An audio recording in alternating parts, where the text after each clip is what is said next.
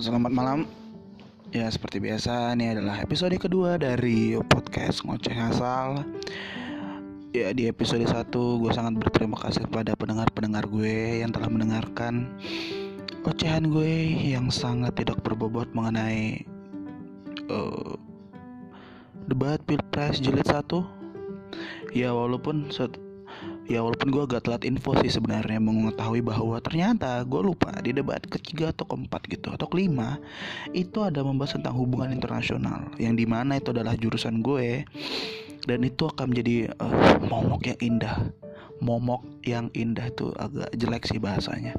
Itu kena akan bisa menjadi bahan podcast gue karena yang di mana saat satu itu jurusan gue dan itu sangat relate dengan gue yang di mana itu juga uh,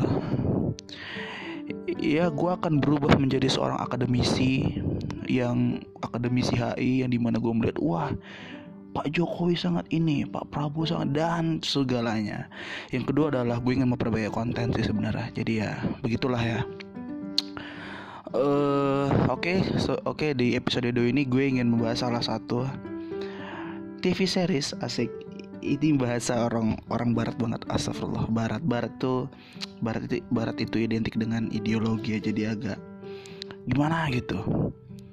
Eh uh, gue ingin membahas satu sinetron yang menurut gue sangat berkualitas di uh, di Indonesia. Karena memang di hanya uh, ini tayang di Indonesia yaitu adalah preman pensiun yang sudah tiga season. Kenapa gue membahas? Karena kemarin gue baru menonton filmnya yang diangkat dari sinetron. Dan itu sangat di luar ekspektasi gue maksudnya ya nanti lo dengerin lah di di podcast ini.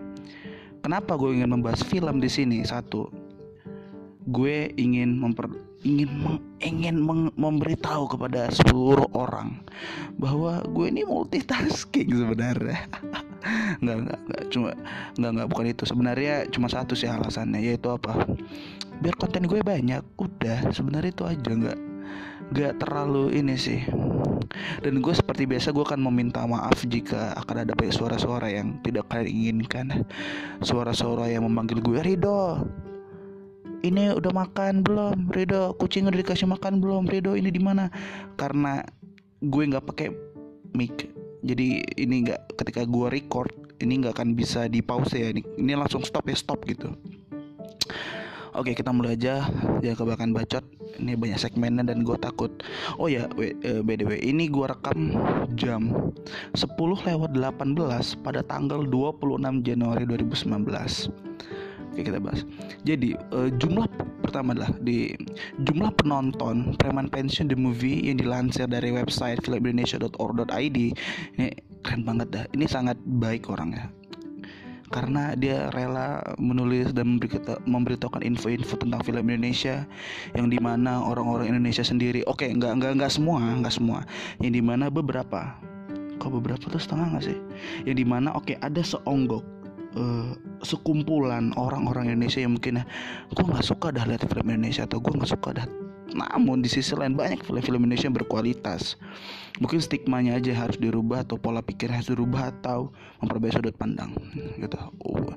By the way, jumlah penonton adalah 579.308 orang. Dan termasuk tuh gue menonton ya.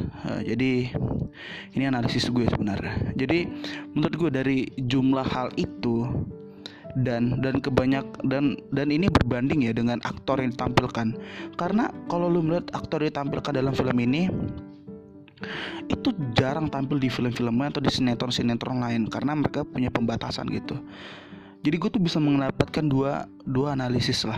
Yang pertama adalah sinetron ini menurut gue berkualitas karena mampu diikuti oleh banyak orang. Tuh 500 ribu tuh gak baik loh dan itu masih menghitung ya masih counting ya masih masih ini masih masih minggu masih ini masih minggu pertama cuy lima ribu orang.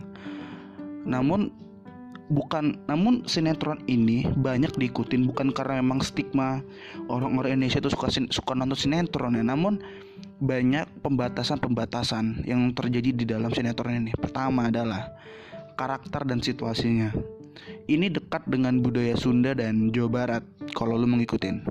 Dan menurut gue mungkin akan sangat sulit untuk orang lain mengikuti untuk mempelajari karena mereka ingin tahu ceritanya, tahu poinnya, tahu konfliknya apa, karakternya, uh, aktornya siapa. Nah, kedua, aktornya ini kebanyakan hampir orang asli Jawa Barat, orang Jawa Barat atau orang Sunda, yang di mana mereka belum pernah debut di film-film lain di sinetron-sinetron lain mungkin kecuali Epicus Nandar ya yang uh, main role dan uh, almarhum uh, Didi Petet yang banyak main di film-film sebelumnya seperti 5 cm kalau Epicus Nandar gue nonton di The Red 2 jadi distributor film film merah ya nggak film biru. Sehingga menurut gue dengan ke, dengan membatasi mungkin aktornya menurut gue tuh ekspektasi itu kayak mungkin akan sedikit. Dan dan jam tayangnya itu bukan jam tayang jam tayang malam bukan prime time. Bukan jam 8 bukan jam 9 namun jam 4 jam 5 yang di mana kalau untuk orang Jakarta itulah orang jam pulang kerja gitu. Yo it's okay lalu bisa streaming di internet atau apa pun. Tapi kan kita terlalu kita saat ini masih konvensional masih manual gitu masih menonton TV TV asik TV orang bilang TV kok TV oke. Dan orang-orang Medan yang mungkin kalau jam 4 jam 5 tuh masih keluar masih main-main atau segala macam dan itu lumayan banyak diikuti dan gue amazed gitu. Yang kedua adalah uh, preman pension tidak memanfaatkan aji mumpung dari penontonnya. Yang di mana kalau tahu nggak sih kalau ada banyak kebanyakan orang yang suka sama satu sinetron maka langsung direspon dengan membuat sinetron itu tan strippingnya kayak tanpa batas gitu. Tiba-tiba udah 500 episode aja nggak ada seasonnya. Nggak ada uh, ini fokus ke mana ini ini fokus ke mana ini fokus ke mana. Kayak lo tau lah mungkin sinetron yang udah mungkin udah bungkus gitu yang bisa sampai 600 episode 1000 episode. Dia tuh kan konfliknya menjalar ke mana-mana menjalar ke mana-mana nggak ada fokus terhadap konflik. Jadi sehingga banyak uh, plot hole plot hole yang banyak gitu di sinetron kita. Sehingga kalau ini kan nggak dia buat tiga season yang dan yang rata-rata ya rata-rata tuh 40 episode per season. Dan kalau lu bisa cek ini di Google ya. Dan ini jumlah uh, ininya sekitar 120 ya tiga season ini. Dan itu kan tunggu tiga tahun. Karena mereka selesai 2015 ya. Tiga season tuh 2015 dan 2018 2018 baru produksi film dan 2019 baru ditampilkan. Walaupun di 2017 kemarin uh, di Global TV yang sekarang GTV itu pernah ditayangkan ulang. Ya walaupun waktunya waktu itu ya waktu siang gitu, nggak nggak bukan saatnya orang menonton TV, bukan saatnya orang, saat itu adalah orang bekerja gitu. Oke, okay, uh, eh, mungkin gue akan sedikit review nanti di nggak nggak di segmen ini ya nggak di segmen ini, tapi lu jangan skip dong. Gue butuh banyak pendengar ini. Jadi te, jadi gue akan menceritakan beberapa poin-poin penting, walaupun itu banyak, kampret. Uh, poin-poin penting yang mungkin akan ada hubungan dengan segmen 2 dan segmen 3 jadi di di di season 1 ini yang sangat basic adalah yang perlu ketahui adalah cerita ini bersetting dengan seorang uh, pemimpin yang namanya Kang Bahar almarhum Didi Petet yang memimpin tiga lokasi besar tiga lokasi utama yaitu pasar, terminal dan jalanan. Gue nggak tahu tuh kenapa. Mungkin nggak tahu. Mungkin uh, uh, sutradaranya atau penulisnya mungkin melihat uh, Jawa Barat atau segala uh, melihat uh, struktur lokasi di Jawa Barat seperti apa gue nggak tahu mungkin kalau lu orang Bandung atau lu tinggal kota Bandung lu bisa menjawab ini ya kenapa tuh pasar terminal dan jalanan gitu yang di mana di pasar tuh dipimpin oleh Kang Komar mungkin lu banyak tahu terminal Jamal dan jalanan e, dipimpin oleh seorang namanya Maman Soherman aktor itu dan mereka itu memiliki anak anak buah masing-masing tiga orang atau empat orang itu. Namun uh, karena meninggalnya uh, Maman Soharman, ini real life ya, maksudnya dia beneran meninggal gitu.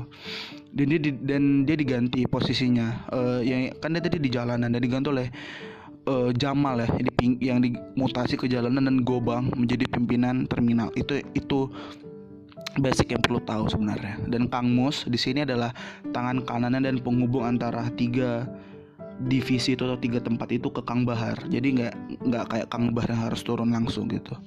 Dari hal itu kita bisa tahu bahwa di sini di, di sinetronnya ada ada kasta gitu. Ada tingkatan dalam bisnis yang dipegang oleh Kang Bahar ini. Yang di mana yang di mana kasta itu dihitung dari yang paling lama dan yang paling kuat. Itu itu udah menjadi syarat mutlak untuk lu berjajar atau lu hidup di bisnis ini dalam strukturnya gitu contoh kayak tertinggi itu adalah Kang Bahar pemimpin utamanya yang paling jago berantem, paling karismatik, paling lama di kota Bandung ya. Dalam cerita ini, dalam cerita ini. Yang kedua adalah Kang Mus, orang yang paling lama ikut Kang Bahar, orang yang paling kuat setelah Kang Bahar. Ini di luar luar ini ini uh, ini di dalam bisnis ini ya. Yang ketiga adalah Kang Komar, orang yang paling lama ikut Kang Mus dan orang yang paling kuat setelah Kang Mus. Ya selanjutnya diikuti oleh Maman Suherman, diikuti oleh Jamal, diikuti oleh Gobang dan lain-lain. Jadi tuh lu jadi pemimpin tuh lu nggak ngasal cuy kayak lu kuat nggak kuat oke okay. tapi lu paling lama nggak ikut ini karena yang ini kan dihitung oleh kesetiaan loyalitas gitu jadi kayak lu nggak bisa lu anak baru lu baru gabung langsung jadi pemimpin nggak bisa harus harus ditatar dulu harus jadi anak bawang harus diceng-cengin harus mentalnya terasa dan segala macam harus dekat dengan ini harus banyak tahu. Dan menurut gue tuh ya kayak gitu uh, menurut ya, ini gue nggak tahu ya apakah ini akan jadi perdebatan atau enggak tapi mungkin menurut gue ya kepemimpinan tuh ya mungkin ya kayak gitu agak-agak tradisional gitu ya. Ya seperti itu. Uh, di sisa satu juga ada inti poin dengan uh, sesuai dengan judulnya yang di mana adalah Kang Bahar Kang Bahar yang ingin pensiun uh, dari bisnis kepremanan ini setelah istrinya wafat. Dikarenakan bisnis ini tidak membawa ke surga dan kata-kata istrinya adalah sebelum wafat uh, aku tunggu kamu di surga dan seperti begitulah. Dan pensiunan Kang Bar ini menurut gue menjadi awal mula konflik di season ini dan di season-season berikutnya pensiunnya ini membawa uh, konflik di mana Jamal yang tadi udah gue sebutkan orang terkuat keberapa gitu. Yang di penjara. Dia di penjara karena aku lupa mabuk atau apa. Mungkin yang lu nonton mungkin bisa dibantu gue jawabannya. Tidak dibela Kang Bahar dan Kang Mus serta setelah dia kembali lagi ke kembali ke bisnis ini dia dimutasi ke jalanan namun dia gue kalau nggak salah dia, dia dikeluarkan dia ditangkap ke penjara karena melakukan kekerasan kembali ke masyarakat. Nah uh, itu itu endingnya. Uh, itu endingnya ya tadi. Namun kan tadi dia kan gue bilang dia di penjara karena mabuk ya namun tidak dibela. Karena itu kan dikeluarin lagi. Dia itu dendam dendam lah. Dendam tuh bahasa Medan banget dah. Ingin nah ketika dia tahu Kang Bahar pensiun dia, dia ingin mengkudeta namun gagal. Anak mengkudeta seluruh bisnis ini ya. Nah anak-anak buah yang loyal terhadap Jamal ini dia ingin mengkudeta namun mengkudeta di jalanan karena Kang Mus tuh gue lupa dia nunjuk dik-dik atau nunjuk uh, ada orang ada dia menuju orang namun orang-orang lama juga untuk memimpin jalanan setelah si Jamal ini ditangkap dikeluarkan lah seperti itu. Namun mereka nggak setuju yaitu uh, Jupri dan Ujang Ujang Rambu. Nanti di segmen dua akan gue jelasin banyak sih. Sehingga mereka mereka mereka dikeluarkan dengan cara digebukin sama Gobang dan kawan-kawan. Sedih banget dah. Dan endingnya tuh semua bisnis kembali mereka kembali stabil. Nah e, di sini season 1 sih menurut gue tuh nggak terlalu e, impresif sangat. Untuk berkualitas iya. Namun nggak nggak seimpresif season setelahnya. Itu kayak cuman pri cuman lu dikasih gambaran awal entar kayak gini loh kayak gini loh kayak gini loh dan kayak gini. Di season 2 ini menurut gue nih di sinilah puncaknya menurut gue menurut gue ya di mana Kang Mus kan memegang uh, kepemimpinan setelah Kang Bahar pensiun. Dan kehidupan keluarga Kang Mus ekonomi stabil bagus gitu.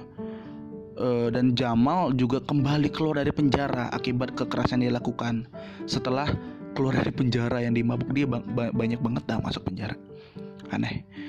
Uh, Nah, dia kan punya dua orang nih loyalis. Gue lupa nih di uh, nih, pokoknya nih, pokoknya nih um, overviewnya semua season ya. Dia menyisipkan Jupri ke dalam bisnis ini pegang kamu. Jadi dimasukin lagi si Jupri kayak disuruh minta maaf, merasa bersalah dan segala agar bisa masuk. Dan Ujang yang jadi tangan kanannya Jamal ini dia memantau bisnis bisnis ini dari luar. Jadi menurut gue di sini Jamal cerdik. Dia dia orangnya nggak mudah percayaan sebenarnya yang gue dari semua season ini. Jadi dia menyisipkan orang untuk mendapatkan informasi dari internal dan Ujang mendapatkan informasi dari eksternal. Mungkin sekedar informasi atau menjalankan strategi strategi kecil. Nah si Jamal ini punya strategi besar yaitu dia melihat bahwa ini banyak ini banyak bedah laki-laki gitu. Maskulinitasnya tinggi uh, laki-lakinya tinggi. Jadi dia menggait satu perempuan yang cantik bahenol. Uh, bahenol ya oke. Okay. yang cantik luar biasa. Kita nggak pakai kata bahenol ya. Nah strateginya adalah dia akan mendekatin semua pimpinan-pimpinan pimpinan pokoknya dia pimpinan lah. Pimpinan uh, divisi ini terminal pasar dan jalanan dengan banyak dengan nama-nama yang berbeda kebetulan adalah si Komar ini adalah mata keranjang di film itu. Jadi di, dia kan di pasar ya pemimpin pasar. Dideketin si Dik Dik yang masih muda dan masih punya pacar si Imas pembantunya Kang Bahar. Nanti kalau lu bisa googling dah atau nonton.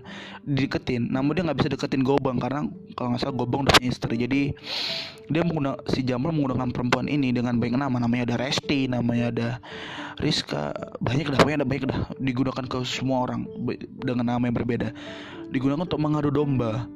Dan berhampir berhasil namun di endingnya ya endingnya ya kita tahu lah endingnya uh, Kang Mus turun tangan menghadapi Jamal dan dan dengan usahanya Kang Mus beserta anak buahnya dia membuka kedok perempuan ini. Gitu sih jadi ya endingnya gitu endingnya. Tapi ini termasuk season yang lumayan karena kan jumlah di di season ini jumlah episodenya banyak. Dan satu jam dan itu dan konfliknya banyak. Dan di sini tuh lo akan melihat uh, tingkah lucu dan kocaknya duo Murad dan Pipit yang menjadi trademarknya preman pensiun. Jadi kalau orang yang nonton preman pensiun kalau nggak inget Murad Mehmet otaknya bego, sumsum tulang belakangnya pindah ke punggung. Ya, kayak gitulah. Hal yang terpenting di sini adalah e, meninggalnya Kang Bahar ya yang di dunia nyata yaitu almarhum di Petak lagi-lagi ini real life ya bukan meninggal di ece-ece kan. Nah, uh, gimana gue gue takut salah ngomong dah jadi kan ini meninggal beneran nah dan dan juga di film jadi uh, Kang Bahar meninggal gitu. Jadi ini digunakan Jamal. Kan ini kan diadaptasi jadi plot ya. Ini ini bukan gue ya. Ini ini analisis gue bukan gue tapi ini analisis gue goblok banget dah dulu dok. Bego lu dok. Bego lu. Nah jadi kan namun ini nah ini digunakan plot uh, oleh Jamal. Digunakan plot Jamal ketika dia meninggalnya Kang uh, Kang Bahar jadi kan tuh jiwa uh, Kang Mos yang sangat hormat, sangat loyal terhadap Kang Bahar, goyah jiwanya. Jadi itu yang tadi gue bilang dia menggunakan banyak strategi yang tadi yang tadinya gue bilang cerdik dan hebat. Sehingga menurut gue Jamal ini salah satu mastermind villain asik, bukan super villain ya, mastermind villain di dalam uh, season ini, sinetron ini. Dan menurut gue kayaknya dia uh, villain tunggal ya di sini ya bisa lah dibandingkan sama Lex Luthor itu. Bisa bisa banget si Jamal ini. Keren banget. Dan si Jamal ini punya ciri khasnya ikonik ya yaitu dia akan makan kentang goreng. Sausnya adalah lemon tea ice lemon tea. Itu kan orang yang sangat gokil cuy. Gue aja nggak pernah lihat orang di mana-mana dicocol tuh kentang goreng ke ice lemon tea. Hebat banget dah. Oke itu season 2 nah di season 3 adalah uh, Kang Mo Kang Mus dan Komar orang paling kuda paling loyal di bisnis di season 2 tuh pensiun. Orang-orang terkuda dan orang-orang terlama uh, di bisnis ini pensiun. Dan ini tidak meninggalkan kepemimpinan tunggal kayak Kang Mus kepemimpinan tunggal nggak ada. Semua kepemimpinan pasca Kang Mus itu dianggap sama sama rata ini cerdas nih kepemimpinannya udah ada reformasi daripada season 1 dan season 2 dan tidak ada uh, jadi itu juga berarti tidak ada yang lebih tinggi dan tidak ada yang lebih rendah ya. Di sisi lain juga banyak sih yang pensiun kayak Joni jadi satpam Iwan jadi petinju Bohim jadi tukang sablon Ntar gue jelasin di segmen 2 Siapa-siapa aja orangnya. Dan jalannya dipegang oleh duo kocak Murad dan Pipit Yang menjadi ikonik dan sumber ledakan tawa Di season ini ya. Walaupun season 2 mereka udah lucu Tapi season ini mereka jadi sumber ledakan tawa lucu dah pokoknya pasar dipegang oleh Dik Dik dan terminal tetap dipegang oleh Gobang. Nah, sini walaupun sini Gobang pun udah mulai-mulai mau pensiun, dia udah mulai apa bisnis lele apa itulah. Konflik di sini sih masih dekat dengan Jamal yang di mana ia mempengaruhi. Nah, karena orang-orang lama ini udah pensiun dan orang-orang baru banyak masuk, si Jamal ini mempengaruhi orang-orang baru di bisnis ini. Nah di situ konfliknya itu gue lupa dah strateginya apa. Tapi cerdas juga, cerdas juga. E, di sisi di sini tuh anak terakhir Kang Bahar Kinanti diperankan oleh Tia, Ari, Tia Arifin atau gue lupa dah namanya siapa mengetahui bisnis ayahnya bahwa ayahnya adalah preman dan segala macam karena sejak di season 1 season 2 enggak Kang Bahar nggak punya anak tiga perempuan secantik cantik cuy sebenarnya nggak ada tau kerjaan bapaknya itu apa seriusan dan si Kinanti Kinanti ini tahu. Tahu kenapa? Karena si Kinanti ini dekat sama pembantunya yaitu Imas. Jadi di mana Imas ini berpacaran dengan Dik Dik yang di mana uh, Dik Dik ini tangannya dipatahin cuy. Jadi si Imas ngadu lo ke Kinanti kalau tangan tangan pacarnya dipatahin. Ternyata dia menelusuri dan mengetahui bahwa tangannya Dik Dik ini dipatahin oleh preman yang disuruh oleh ja, yang disuruh oleh Ujang yang di mana Ujang disuruh oleh Jamal. Banyak banget dah yang yang di mana. Pokoknya yang di mana yang di mana yang di mana tuh banyak banget dah. Pokoknya begitu. Sehingga dia entah gimana dia tahu tuh kontak tuh preman yang mau yang mematahin tangannya si Dik Dik dibayar dua kali lipat cuy untuk menangkap si Jamal untuk menangkap si Ujang yang yang membayar mereka. Terakhirnya tahu lah semuanya ya kan? Si Kinanti ini bisnis bokapnya apaan, orang-orangnya siapa. Sejak sejak itu dia uh, dia ngobrol dia sering ngobrol sama Kang Mus untuk tahu bisnis bokapnya tentang apa dan segala macam gitu. Nah, e, penonton di di media sosial di Facebook ya saat itu 2015 gue kan saat itu masih main Facebook. Itu menganggap wah cocok nih setelah meninggalnya Kang Bahar nanti ngambil alih bisnis bokapnya segala macam lah. E, semua semua penonton, semua netizen banyak berharap. Namun sampai ending season 3 itu nggak terjadi cuy. Nggak nanti nggak nggak turun ke bisnis dia kerja di Jakarta. Ya malahan dengan malahan ja, malahan lagi Jamal ditangkap polisi kembali. Gue lupa karena ada uh, penipuan atau apa. Dan banyak anggota prem uh, bisnis ini yang pensiun diganti dan mencari pekerjaan baru gitu cuy. Jadi ya begitulah season 1 season, season 1 season 2 dan season 3 yang menurut gue sih konflik itu lumayan bagus lumayan uh, dinamikanya banyak uh, klimaksnya lumayan banyak. Namun ya diakhiri dengan ditangkap polisi ntar keluar lagi sekarang ditangkap polisi dikeluar lagi. Dan menurut gue sih endingnya kurang kurang greget ya walaupun konfliknya dan pembang dan pembangunan karakter semuanya itu sangat rapi dan sangat bagus. Dialognya tektokan dialognya itu keren banget. Salut untuk sutradara Aris Nugraha. Kalau tidak salah yang membuat sinetron ini sampai season 3 oke mungkin itu uh, untuk segmen 1 ntar kita lanjut di segmen 2 oke. Okay.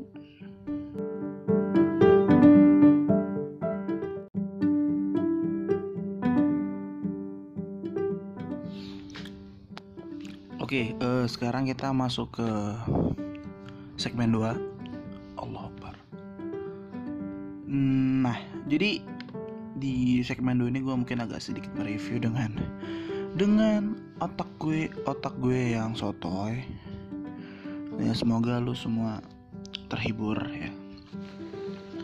Jadi perlu diingat uh, tidak ada perubahan mendalam terhadap karakter yang ada dari sinetron ke film ini dan uh, di dalam film ini dikembangkan ya dan dan mereka dikembangkan uh, sedemikian rupa dan memiliki ciri khas masing-masing uh, berbeda satu sama lain. Dan perlu diingat uh, genre. Yeah cie genre.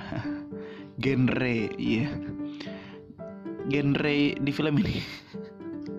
Genre di film uh, pokoknya tema di film ini tuh tentang ke kekeluargaan baru ada hubungannya dengan mungkin sedikit kepremanan atau mafia. Yes di sini drama komedi ya. Jadi namun uh, itu menipu sebenarnya. Ntar gue jelasin. Jadi tuh karakter banyaknya dipakai itu kayak ada Kang Mus yang diperankan diperankan oleh uh, Epi Kusnandar. Yang ikonik kalau lu mengikuti sinetronnya itu uh, susah untuk dijelaskan betapa ikoniknya beliau asik beliau. Dia bisa memanipulasi orang menurut gua untuk mengikuti apa yang diinginkan. Jago bersilat lidah dan bi dan bisa menggambarkan uh, sisi karismatiknya di depan anak buahnya. Eh, kecuali di depan istri mertua dan anaknya ya mungkin enggak sih. Dia nggak akan jago silat lidah. Ya kalau kalau di depan istri mertua dan anaknya mungkin akan menjadi bapak-bapak biasa yang berjualan kecimpring Keci, kicimpring ya kicimpring oke okay. gue nggak tahu gue belum pernah makan coy. Gue pengen sih makan kicimpring tuh rasanya gimana. Selanjutnya ada gobang yang diperankan oleh Dedi Moh. Mungkin Muhammad ya Muhammad Jamasari. Dia adalah berbadan gede fisiknya gede mungkin tapi agak berotot ya cuy. Karakternya dingin namun uh, dia mendapatkan uh, peran yang gede cukup lumayan gede di film ini. Dan dan dia menjadi salah satu karakter kunci ya di dalam film ini. Selanjutnya juga ada karakter kunci lain yaitu Dik Dik uh, yang diperankan oleh Andri Manihot. Ya namanya itu dia tuh karakter yang cerdas di antara semua. Karena uh, namun dia yang paling kecil uh, secara fisik. Dan kalau lihat tuh uh, dia tuh punya wajah yang kayak iba banget ya kayak yang lo bakal kasihani banget kalau di film itu. Kayak lu tuh punya ada lu ada punya duit satu juta nih lu pengen ngasih aja semuanya ke dia gitu. Ya gitu sih. Uh, dan dia juga karakternya pendiam di film ini dan dia adalah ramah ya. Dia karakternya ramah di sinetron dan dia tuh termasuk orang yang pintar berstrategi ya. Uh, kalau lu nonton uh, sinetron dari season 1 sampai season 3 Eh, begitulah mungkin setiap kekurangan dan ada, ada kelebihannya dalam sebuah karakter ya. Baru ada uh, Ujang Rambo. Ujang Rambo ini loyalisnya Kang Mus setelah dia uh, tobat dari menjadi loyalisnya Jamal. Uh, dia tuh sangat patuh dan takut sangat sangatnya empat kali sangat sangat sangat sangat patuh dan takut terhadap Kang Mus. Dan selalu dia selalu menggigit tusuk gigi. Ciri khasnya. Soalnya ada Kang Mang Uu Mang Uu ya. Itu berambut dia uh, ram, style rambutnya itu kayak musisi asal Inggris tahun 80-an cuy. Agak-agak gimbal namun agak lurus gitu kayak di di rebonding di rebonding apa sih? Di di ah dicatok nggak juga pokoknya itu lurus banget tapi gimbal cuy. Dan dia dan dia tuh selalu menggunakan satu bahasa Inggris satu atau dua kata kayak yes no oh no oh my god yes. Eh kok gitu ya? Begitulah no problem. Ah kayak gitulah no problem. Ah gitu begitulah. Pokoknya dia pakai bahasa Inggris dan itu dan itu mengundang gelak tawa di bioskop. Soalnya ada Bohim Bohim ini kurus krempeng bertato badannya. Namun dia tuh kayak banyak bacot tapi suka berantem cuy. Namun kalau berantem ya kekuatan seadanya jadi gitulah. Kayak pasti lu di kehidupan pasti punya teman yang di mana dia tuh banyak bacot dan suka berantem. Tapi kalau berantem ya seadanya kekuatan yang nggak nggak maksimal banget gitu. Tapi ini di film ya soalnya ada cecep yang gendut tapi gendut brewokan hitam. Nggak hitam sih oh sorry gua rasis banget. Gelap namun dia tuh intimi dia tuh intimidatif dan sangat loyal terhadap si Gobang. Namun sih dia agak kalau di sinetron sih dia agak pemalas kayak mungkin di season 3 dia sering tidur agak apa dan segala macam agak-agak malas. Selanjutnya kalau lu nonton sinetron atau lu sudah menonton film ini lu nggak akan bisa menolak atau tidak menganggap dua karakter ini sangat ikonik di film ini atau di sinetron yaitu the pasangan epic The Unreal, The Icons, Murad dan Pipit. Murad itu tegas dan keras gitu, namun dia nggak bisa kasar sama Pipit sahabat dekatnya. Eh, Pipitnya adalah sahabat yang lugu, polos, jenaka. Namun sesekali serius itu pun karena dia ikut-ikutannya Murad. Mereka tuh seperti di season 3 dan season 2 di film ini mereka juga menjadi sumber tawa yang meledak banget cuy jadi ya mereka membuat tahu yang sangat bagus scene scene mereka dieksekusi dengan baik. Dan untuk ya, mungkin untuk supporting actor mereka tuh lumayan actor mereka tuh lumayan bagus menurut gue dan uh, pokoknya mereka bisa mereka menyampilkan sisi komedi mereka di dalam scene yang mungkin serius serius namun bisa diisi dengan agak komedi dan itu lumayan bagus. Nggak nggak cringe jatuhnya asik cringe. Cringe itu apa ya artinya? Gue gue nggak tahu deh sumpah. Gue gue pakai pakai doang sebenarnya. Baru secara sinematografi asik asik senato sinematografi. Baru gue nggak pernah buat video gue nggak pernah ngedit video gue nggak pernah pakai kamera gue udah ngomong sinem sinematografi. Pokoknya sinema sinematografi tuh dalam itu dari bahasa Yunani kinema. Atau gerakan. Gerapein. Merekam. Ini gue ngambil dari Google cuy. Wikipedia. Dan pokoknya ini tentang teknik menangkap gambar lah. Nah, kalau untuk urusan teknik menangkap gambar, mereka sangat lebih baik, sangat berkembang ya, which is, which is anjir. Ya karena mereka ini film, jadi mereka meningkatkan sudut pengambilannya seperti di scene-scene awal. Ketika orang jalan, dia merasa diikuti, kamera kamera itu menjadi orang yang jalan bener-bener jalan ya. Jadi kayak bukan bukan bukan bukan jalan pakai mesin kalau kalau misalnya lu tahu tempat kayak syuting itu. Tapi dia jalan kayak orang jalan gitu bawa kamera. Jadi kayak kelihatan jalannya kelihatan kayak bener-bener kita mengikuti orang lain. Pokoknya bagus dalam teknik pengambilan gambarnya. Berbeda banget. Untuk pewarnaan filmnya entah kenapa gue melihat itu agak agak oranye jadi kayak setiap ada masalah itu pasti mungkin pewarnaannya bakal oranye. Kayak di rumah Kang Mus ketika Kang Mus dan Ujang membahas tentang masalah kicimpring masalah di di, di, di, di rumah tangga bersama Imas. Jadi setiap ada masalah itu kayak berwarna oranye. Kalau sebuah masalah itu berat maka itu akan gambar oranye orang oranye yang remang-remang gitu. Warnanya remang-remang. Kelihatan deh tapi kalau yang mungkin agak cerah ya. Tapi kalau setiap ada masalah tuh gue merasa kayak warnanya oranye. Gak tau deh kalau lo nonton gimana selanjutnya ada repetisi pengulangan ya sorry. Pemak pengulangan pemaknaan dalam sebuah situasi yang di mana uh, uh, masalah itu tersampaikan secara gamblang selalu di teras rumahnya Kang Mus. Masalah masalah di dalam subplot atau masalahnya plot plot utama itu selalu tersampaikan di terasnya Kang Mus. Yang yang kayak di mana Kang Mus tuh kayak uh, filosofisnya seperti tadi seperti tempat uh, menampung masalah, tempat bertanya bagaimana mengatasi masalah atau mendiskusikan sebuah masalah gitu. Baru uh, contoh pengulangan dalam pem dan pengulangan pemaknaan dalam sebuah situasi ketika pokoknya Kang Mus tidak akan pernah menikmati kopi yang yang dia minum ketika masalah itu datang. Ada dua scene uh, pengulangan yang di mana ini detail ya, ini sorry agak spoiler mungkin kalau lu spoiler bebas sih mau lu skip atau ini kan kalau di Spotify lu bisa skip 15 detik ya atau lu nggak perlu ya bebas. Pokoknya tuh Kang Mus uh, memberikan memberi, uh, memberikan kopinya ke Ujang ketika membahas masalah ki, usaha kicimpring mereka yang menurun dan uh, tidak meminum kopi dengan stylenya dia yaitu ditaruh di apa di di alas alas cangkir gitu kan dia bisa minum kayak gitu ya kalau orang-orang gitu ya. Nah dia tuh nggak nggak menikmati ketika masalahnya si dik dik uh, rumah tangganya. Jadi pokoknya kelihatan banget dah kalau kayak gitu.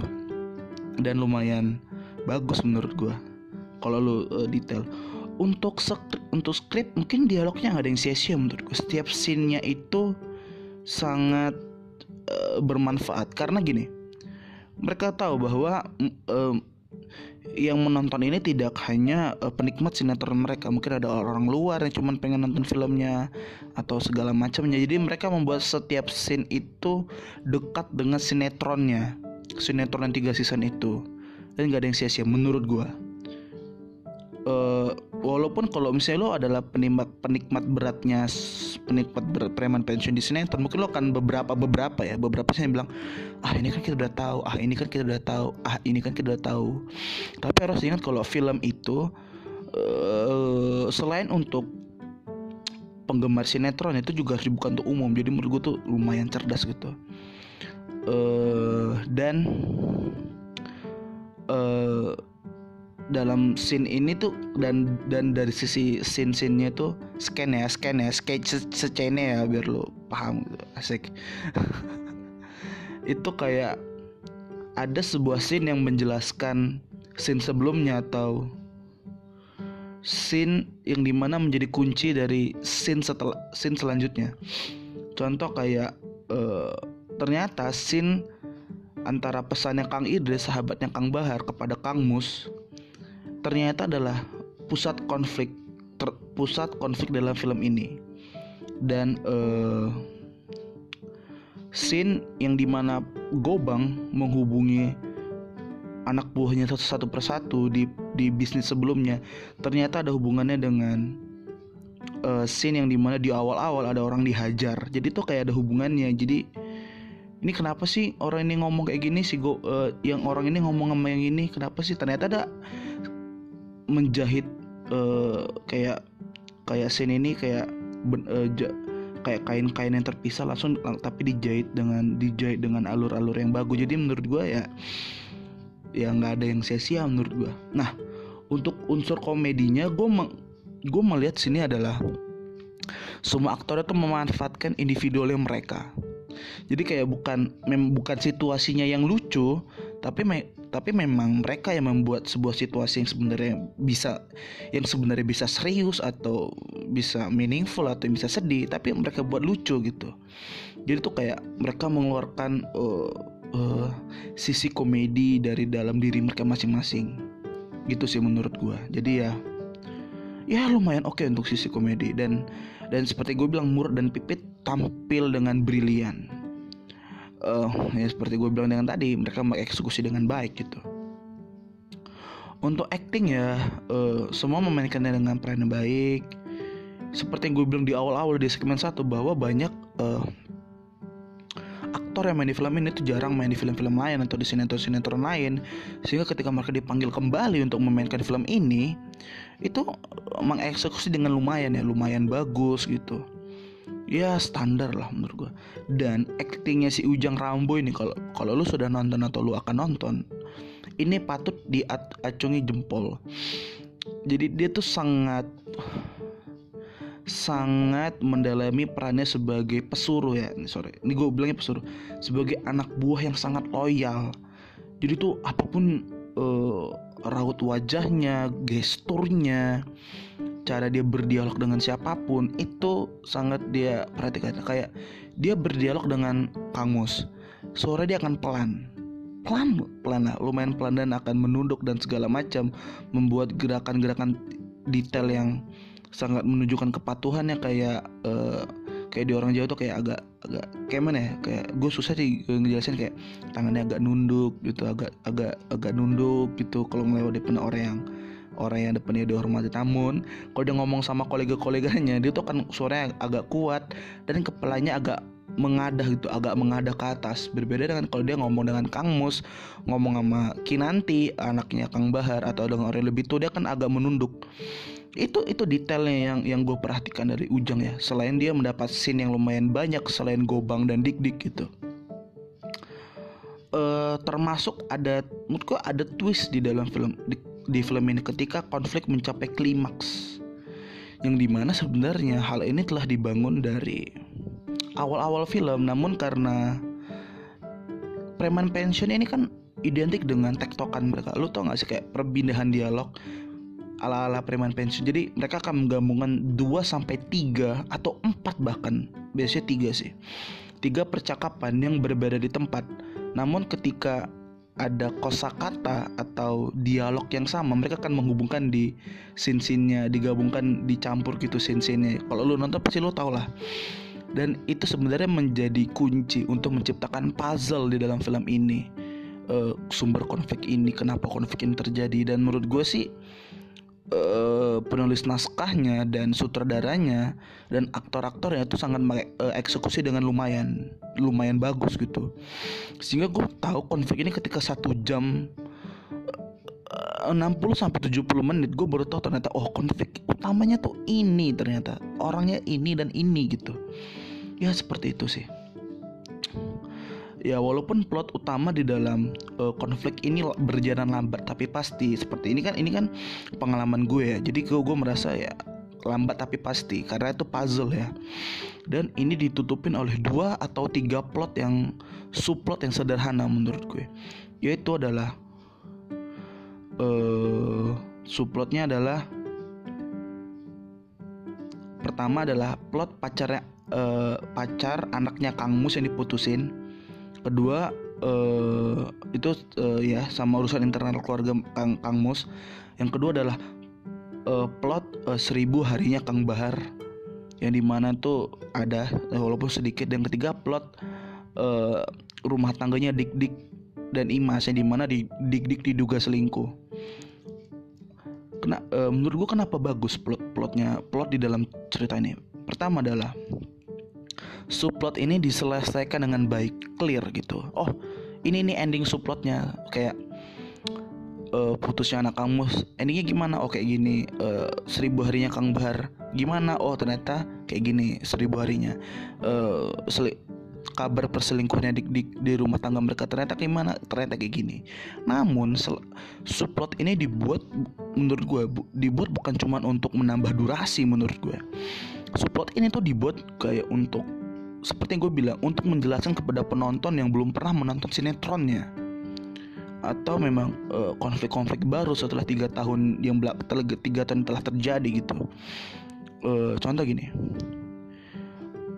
Uh, dan perlu diingat ketiga subplot ini nggak membuat tumpang tindih terhadap plot utamanya. Bahkan ketiga subplot ini membantu plot utama ini agar lancar. Contoh gini plot anaknya Kang Mus yang diputusin dan urusan internal keluarga mereka itu itu menjabarkan karakternya Kang Mus yang selama ini tertuang di sinetron dan ingin dituangkan kepada penonton-penonton yang baru. Namun, tetap disesuaikan dengan plot utama dalam konflik ini gitu. Yang kedua adalah uh, uh, dan dan juga Kang Mus ini kalau lu kalau gua nangkep di dalam di dalam ental terjadi adalah kayak dia adalah pemimpin yang tenang di depan banyak orang. Namun dia juga sisa satu sisi mudah emosi, namun di satu sisi dia sangat hati-hati. Yang seperti itulah. Plot kedua adalah sub, uh, subplot kedua adalah plot tentang keluarga Kang Bahar. Tentang seribu harinya tentang Kinanti dan keluarganya. Ini menjabarkan alur-alur dasar yang ada di sinetron yang ingin digunakan di film ini sebagai konflik. Jadi kayak kenapa sih si dik dik kayak gini? Kenapa sih si gobang kayak gini? Kenapa sih bisnis ini kayak gini? Kenapa sih harus kenapa sih mereka sangat mereka tuh takut sama Kang Mus? Kenapa sih mereka takut sama Gobang gitu? Dijelasin tuh. Oh ternyata kayak gini bisnisnya. Oh ternyata kayak gini sejarahnya. Dan segala macamnya. Untuk apa? Untuk mengedukasi penonton-penonton baru uh, agar menikmati plot utam uh, plot utamanya ini gitu. Yang ketiga adalah Yang ketiga adalah plot yang di mana dik-dik itu selingkuh, yang di dalam rumah tangga dik-dik, dik-dik dan Imas. Uh, mungkin sebagai mungkin lu sebagai fans berat, gue nggak tahu ya, mungkin fans berat, uh, beberapa fans beratnya uh, sinetron Preman Pension dalam tiga season ini akan bertanya-tanya kenapa yang diangkat adalah konfliknya uh, dik-dik dan Imas itu sementara kayak banyak konflik yang bisa disajikan kayak Komar, Komar dengan istrinya dengan Bebek Gobang atau dengan konflik-konflik yang lain atau konflik uh, uh, dunia copet atau dunia todongan. Tapi kenapa yang diambil adalah rumah tangganya Dik Dik dan Imas? Ini adalah subplot yang menjadi uh, kunci dalam konflik utama atau plot utama dan menjadi alat untuk memperdalam konflik utama. Jadi itu fungsinya uh, seperti itu. Namun jika lu nonton trailernya atau mungkin ada behind the scene di vlog-vlog uh, aktor ini, lu akan melihat ini kayak bergenre uh, slice of life gitu. Kayak uh, kehidupan orang, kehidupan keluarga, kehidupan orang-orang yang telah pensiun atau bahkan komedi keluarga gitu. Kayak filmnya cek toko sebelah mungkin. Malah di dalam 30 menit terakhir di film ini lo akan menemukan scene-scene akan menemukan uh, storyline yang ternyata tuh agak gelap agak dark agak gelap dan dekat dengan film-film seperti Godfather atau The Usual Suspect tapi nggak terlalu dark seperti itu ya. Dan dan dan akan berkonten dewasa dan 30 menit terakhir. Uh, dan by the way action di film uh, aksinya ya kayak pukul-pukulannya berantem itu sangat bagus sih sangat berkembang dari yang di sinetron. Bahkan sangat lebih bagus dalam sisi pengambilan gambarnya nggak nggak satu atau dua kamera bisa nggak satu sama nggak nggak cuma satu atau dua sisi bahkan bisa sampai empat sisi gitu namun yang menurut gue sih agak gue sayangkan adalah uh, dik-dik yang menjadi karakter kunci karena kita tahu di subplot ketiga ada scene scene kayak khusus kepada cerita dia gitu. Menurut gua ini ini personal ya agak kurang maksimal gitu dalam uh, mengeksekusi atau mengeksplorasi karakternya di film ini gitu. Sehingga mungkin akan penonton yang biasa akan merasa ya lumayan lah standar lah. Atau bahkan mungkin ada beberapa yang kecewa gitu dalam uh, pengakhiran atau penutupan film ini gitu. Jadi ya begitu ya begitu sih untuk segmen kedua. Agak review sedikit dari uh, pendapat gue dan akan ada segmen ketiga tentang apa yang mungkin gue harapkan atau yang mungkin akan opini gue dan segala macamnya. Eh, ini ini juga opini sih maksudnya uh, prediksi atau apalah yang terjadi ya. Oh, oke. okay.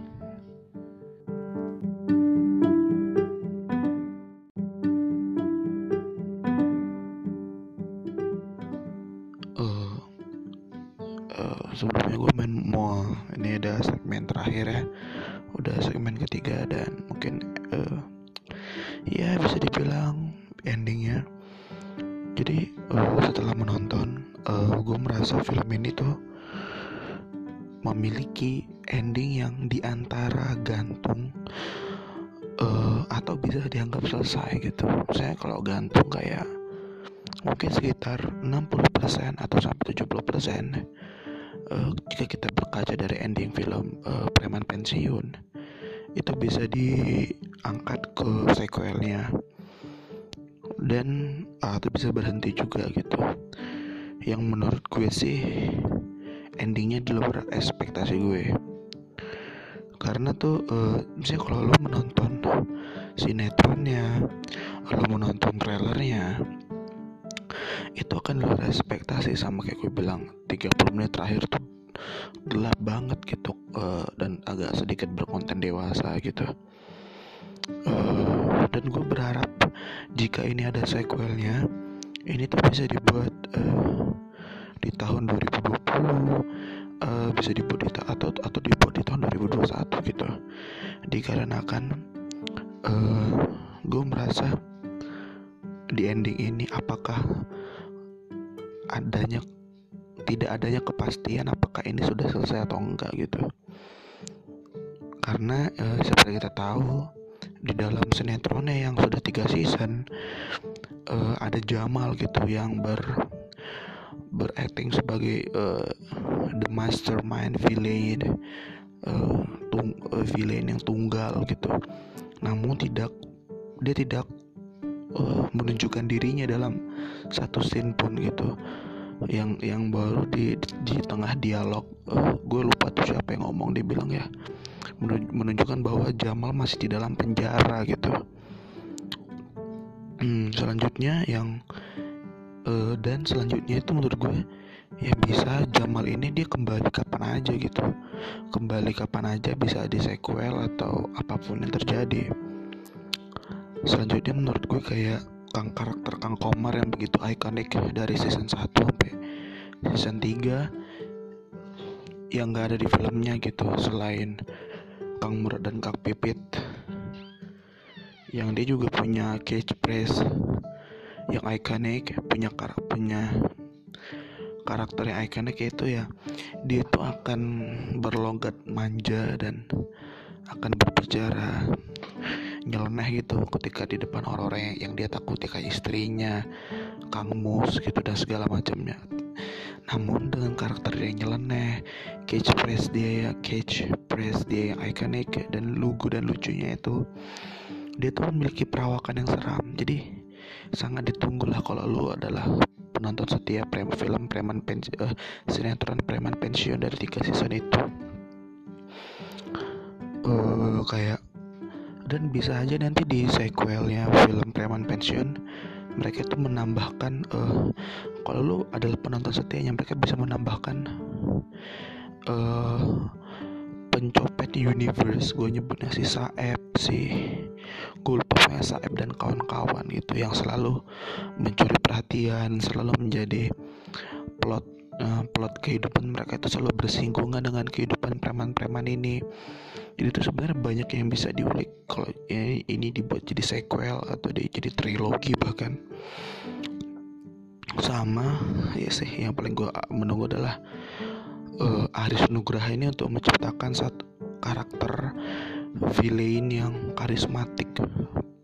Masuk karismatik Kang Mus dan lebih besar dia. Uh, maksudnya lebih besar dari dalam untuk kekuatannya eh, dalam kekuatannya bertarung gitu itu sih yang sangat gue tunggu selain Jamal. Jamal kan lebih ke mastermind lebih ke strategi. Gue pengen ada villain yang lebih kuat secara fisik berantem punya sisi taruh yang bagus seperti Kang Bahar ketika muda lah kalau kita lihat di sinetronnya. Seperti itu sih. Dan gue sangat mengapresiasi untuk sutradaranya penulis naskahnya konsep ceritanya eh, Bang Aris Nugraha yang kabarnya teman-teman dia menyiapkan naskahnya itu 14 hari sebelum syuting tuh katanya dia situ dia baru nulis dan dua hari di tengah-tengah syuting yang gue denger gitu. Dan menciptakan uh, jalan cerita yang lumayan rapi dan bagus itu sangat hebat sekali menurut gue sehingga patut diapresiasi. Hmm, ya mungkin itu sih yang itu uh, untuk di segmen ini di mana masih banyak karakter yang bisa diulik masih banyak eh, plot-plot yang bisa ditambahkan atau karakter yang diciptakan mungkin yang ada di sinetron atau di film. Dan uh, selamat untuk permen pensiun. Kalau menurut gue sih ya ratingnya 9 dari 10 lah It, well, karena ini kan sisi subjektif gue banget ya ke satu sisi gue ngefans banget sama sinetronnya. Yang kedua gue melihat film ini sangat bagus. Dari gue yang mencoba menjadi sisi penonton umum atau gue menjadi penonton setianya preman pensiun ketika menjadi uh, eh, TV series atau sinetron gitu. Ya uh, bisa disebut the godfathernya Jawa Barat lah. Oke terima kasih kepada lo semua yang mendengar ini kenapa gue mohon di segmen ini gue mohon maaf banget kalau suara gue agak pelan. Karena ini gue ngerekordnya tengah malam dan ketika semua keluarga gue tidur. Semoga di episode-episode selanjutnya lu tetap mendengarkan podcast gue. Uh, ocehan-ocehan gue sangat ngasal dan tidak bersubstantif. Bersubstansi kok substantif? Eh, eh substantif yang atas ya. Ya kalau lu pengen uh, mengikuti ke mengupdate info tentang podcast ngoceh ngasal bisa follow di instagramnya itu di di add pod, podcast ngoceh ngasal nggak ada nggak ada nggak ada underscore nggak ada spasi nggak ada titik. Atau nanti uh, di deskripsi podcast gue ada. Terima kasih dan bye